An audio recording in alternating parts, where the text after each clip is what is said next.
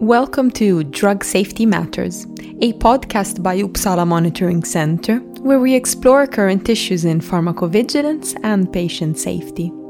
This episode is part of the Uppsala Reports Long Reads series, where we select the most topical stories from our magazine, Uppsala Reports, and bring them to you in audio format. Our pick for today is the article Found in Space New Method reveals related drug and reaction terms, which appeared in issue 82 of Uppsala Reports in April 2020. When reporting adverse reactions to drugs, people can choose from a plethora of different terms to describe what they experienced. So, how do you tell whether two individual case safety reports are similar when they don't use the same words? Lucie Gattepaille is data science team manager at Uppsala Monitoring Center. In her article for Uppsala Reports, she explains how natural language processing can help and how a journey through space could lead to a new dimension in case report analysis. After the read, you'll get to peek behind the scenes as Lucie chats about her research with Uppsala Reports editor Jared Ross, so make sure you stay tuned till the end. But first, let's dive into the article. Here's Found in Space, written and read by Gattepaille.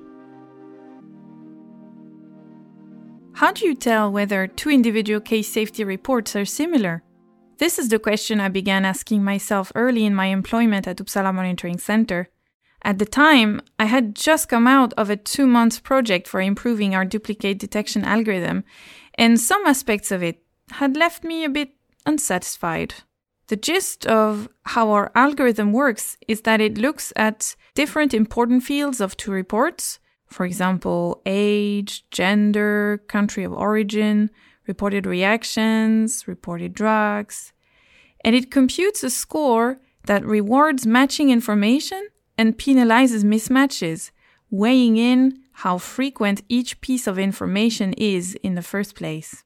When it came to the reported reactions, this approach just felt too rough. Consider how large MedDRA is.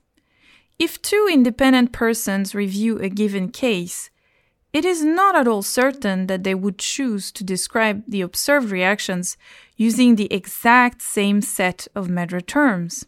If I choose blood pressure increased and you choose hypertension, are we really describing different things? To circumvent this, we could, of course, soften the strict match no match criterion by going up the MedDRA hierarchy and allow for some reward when the two terms share the same high level term instead of penalizing the mismatch. But this would not solve our problem above, since the term I chose, blood pressure increased, and the one you chose, hypertension, are from different system organ classes which is a classic problem when dealing with lab results and their associated diagnosis. And conversely, there are terms in MedDRA that share a high level term, but that we would not want to match. For example, we would not want to match a case of foot amputation with a case of hand amputation when trying to identify duplicates. We needed something else. We needed a way to take relatedness of terms into account in a much more nuanced way than MedDRA allows. Obviously, even the whole staff of UMC would never be enough for manually scoring all pairs of terms for relatedness. So, whatever solution we could come up with, it would have to be data driven. Thankfully, UMC has over the years gathered a team of smart data scientists, and all it took was to draw a parallel between our current problem and a very similar one in a quite different domain, namely natural language processing, or NLP for short. In NLP, people have been struggling for decades with the problem of representing words in a clever way, a way that would somehow model the meaning of words. How do you tell whether two sentences are similar? Well, they are similar if the words they are made of carry similar meanings. To a linguist, the words Monday and Tuesday, however different, are similar in meaning. From an NLP perspective, they are in most cases entirely interchangeable. What NLP researchers then tried to achieve was to develop methods of producing numeric representations of words so that similar words get similar representations. With these methods, algorithms for NLP could be built upon these representations to become meaning aware distributional semantic methods arose out of these efforts. Distributional semantic methods are best summarized by this quote by John Rupert Firth, a British linguist You shall know a word by the company it keeps. The central idea is that if you see two words surrounded by similar contexts, that is, with a high degree of interchangeability, then these words are likely to carry a similar meaning. The approach gained great popularity in the early 2010s when a distributional semantic method called Word2Vec was published, leading to a great boost in performance of algorithms in many kind of classical NLP tasks, such as part of speech tagging, machine translation, question answering, and document classification. In essence, what Word2Vec does is to model every word as a vector. Think simply of a list of numeric values and learn each vector component with machine learning by trying to predict center words in context windows using massive amounts of text. Details of the method are probably quite uninteresting for the non technical crowd, but the essential concept to understand is that the method creates a space. Imagine a 3D space, for example, where similar words have similar coordinates. In a region somewhere in the space, you might find Monday, Tuesday, and all the other days of the week, while in another region you might find cat, dog, and other kinds of pets. From here, addressing our problem of automatically finding similarities across case reports becomes quite straightforward. After all, just like a sentence provides a context for words, an individual case safety report provides a context for both reported drugs and reported preferred terms. So, we applied Word2Vec to more than 16 million Vigibase reports, creating a novel space of meaning for both drugs and events. Preliminary quantitative and qualitative analysis showed that the resulting vectors were indeed meaningful. If you want to see for yourself, check out this article online at uppsalareports.org, where you can find example tables that show lists of nearest neighbors in the space for different concepts of interest. Now, if I choose blood pressure increased and you choose hypertension, the new representations show that we are not so far from each other. All these new vector representations create a space of meaning built in an entirely data driven way based on co reporting patterns present in Vigibase. In theory, only a human with the proper expertise can make sense of each reported term and each reported drug on a given individual case safety report in other words, we can't expect a machine to make any sense of them because this is not what Vigibase has been designed for. Nevertheless, in the way people report drugs and reactions together in Vigibase, there is meaning in these concepts, and it is truly mind blowing. But as much as being data driven is a blessing, it is also in some respects its own curse. At the core, it is difficult to understand why the concepts get the coordinates they do, why x is the nearest neighbor of y instead of z.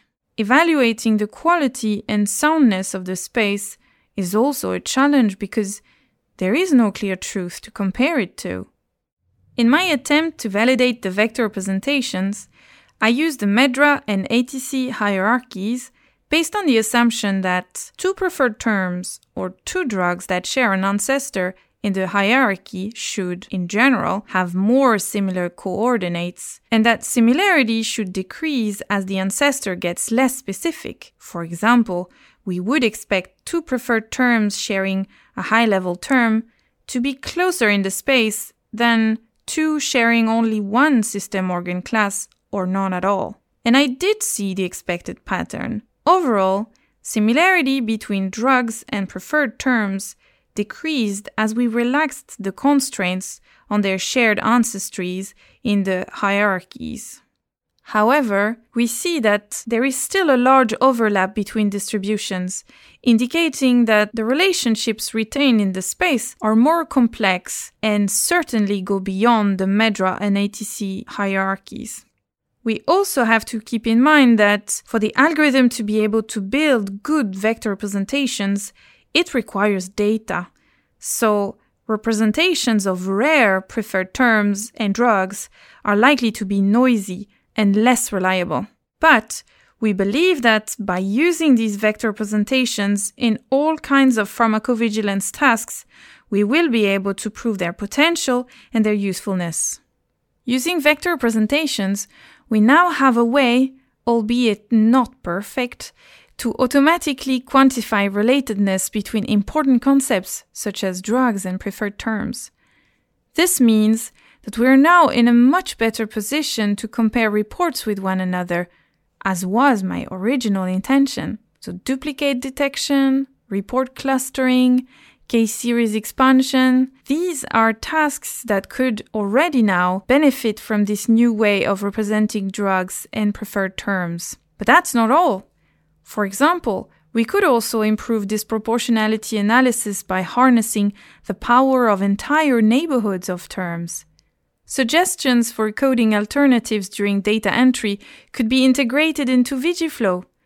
And since the new representations of drugs and preferred terms are numeric, they can be the basis of insightful visualizations, like adverse reaction profiles for drugs, which could be integrated and visualized in the future. By computing distances to labeled adverse drug reactions, we could speed up signal detection identifying drug reaction combinations that are captured in basic form in the label information. And thanks to their numeric form and semantic content, the representations are likely to be much more powerful inputs for machine learning algorithms and statistical methods. As shown with all these examples, I truly believe that the paradigm shift in representing drugs and preferred terms introduced by this new space has the potential to reshape many areas of pharmacovigilance science and spur novel advancements in the field. We have now at our disposal an entire space that begs to be explored. So let's board our spaceships and boldly go where no one has gone before.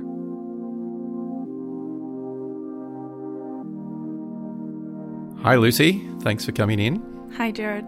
First of all, congratulations on your research, but also on what I thought was a really engaging article. I just wanted to ask you in your research, you set your tools loose on a huge body of individual case safety reports. From a data scientist perspective, can you tell us what challenges you face with the information in those reports? In the ICSR database, VigiBase, we have a lot of variety uh, in the kind of information we receive. So, of course, uh, quite a bit about the drugs and the reactions. But sometimes we get some stuff more about patient medical um, medical history and stuff like this. But there is a lot of missing information. There is also not only structured data, but data that comes in, in free form. And, and from a data science perspective, it's actually very, very interesting because we can, we can try to apply data mining techniques to, to extract as much information as we can, uh, also from this um, unstructured kind of, of information.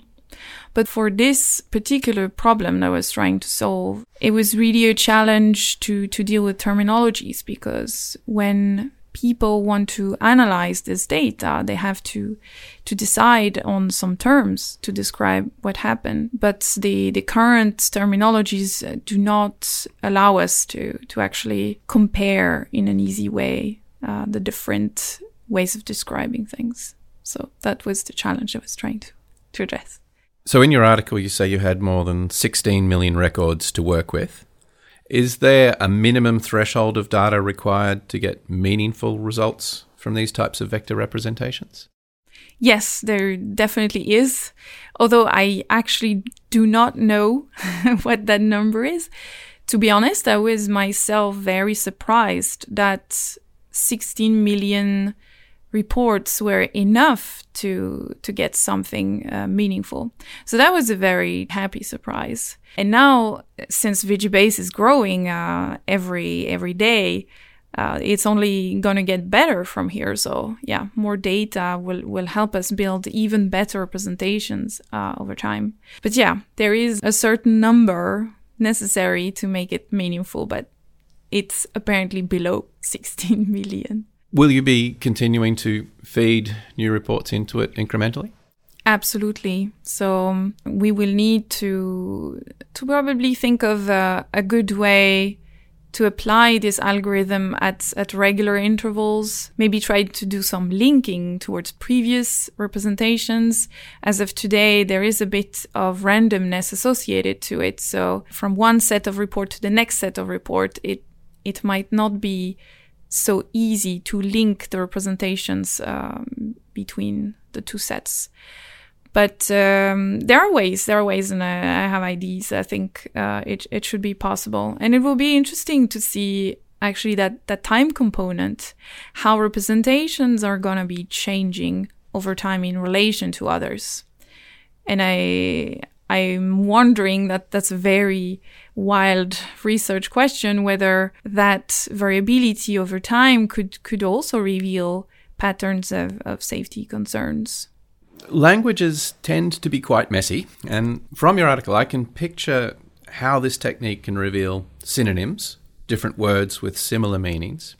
But how does it deal with things like homonyms, words that look the same but have multiple meanings? Yeah, so that is definitely a huge challenge with this method. What you're feeding in in the method is is um is just words. And so if words have different meanings but the same spelling, the algorithm will will believe those are actually the same and try to build representations based on on actually two kind of contexts that it will appear in. So the result will be that the picture will be blurred. You would need to first apply what we call disambiguation techniques to realize that um, there are two meanings or more for a given word and and somehow find a way to distinguish between them. That can be just a little trick, for example, adding end letters to, to the word uh, depending on the meaning. But but the disambiguation technique itself is actually it, it's a difficult problem to solve. Now for for this particular problem, so MedDRA is definitely uh, not ambiguous. So every single MedDRA term is unique. So you won't find this problem. When it comes to products, you can find product names that actually mean uh, different products with even different substances in it. But we were we were not using product names. We were actually using the um, the active ingredients and actually down so under the hood this this entire thing was done actually on uh, on integers integers that are actually linking a certain concept to to a single integer so there was no chance of of uh, having these kind of problems okay so in in other types of fields that might be a much bigger problem but in this one because there is a greater structure underlying the information, it's it's less of an issue. Is that? Yes, yes. In regular text, it's definitely an issue. Uh, for for VigiBase, it is not. Since you first presented your research, what have been some of the most interesting or potentially useful applications that have uh, that have cropped up? Yeah, so um, there's going to be some quite exciting work in the coming months, I believe. We are going to use these representations to actually expand the scope of, of some reactions. So if you're interested in, in what particular potential safety concern, you can look at, at the terms in, that are around that, that reaction in, in that vector space and, and start to look at the case reports that also mention these, these neighboring, neighboring terms. And so it can allow you to expand your case series and and have hopefully a more uh, comprehensive uh, set of reports to look at when you're looking at your hypothesis of a safety concern. And have you had much reaction from the wider community, uh, or has most of the development talk been coming from within UMC? The pharmacovigilance community has been uh, very positive to it. I went to a meeting uh, organized by the International Society of Pharmacovigilance in, in Boston. They have uh, an annual meeting that is um, very much focused on what AI technologies can, can do for pharmacovigilance. This new research was really well received with, with a lot of interest, people wanting to collaborate. So it's, it's very, it's very positive. Let's finish off with the big picture. How important is data science, things like artificial intelligence and machine learning and other techniques, to the future of pharmacovigilance? I think it, it really has a big role to play. Just for the simple fact that VigiBase is not the only thing there can be in, in PV. There is a large amount of data out there from all kinds of data sources, observational databases, uh, social media, the data can can come in in a lot of different forms, free form, structure form, and I think linking all this this data sources in in one single like knowledge base so so from data to actually knowledge about the drugs data science will be will be key to to help doing doing this Okay, uh, that's great, Lucie. Thanks for coming in again. And uh, also, once again, congratulations on your work. Thank you very much, Jared. Okay, bye bye. Bye.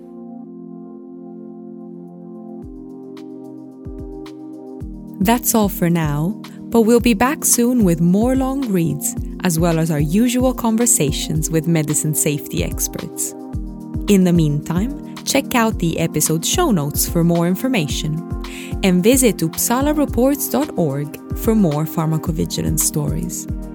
If you like Drug Safety Matters, make sure to subscribe to it via your favorite podcast directory. And do send us comments and suggestions on social media. We love to hear from our listeners. You'll find Uppsala Monitoring Center on Facebook, LinkedIn, and Twitter. And you can join the conversation there with the hashtag Drug Safety Matters. Thanks again for listening, and till next time.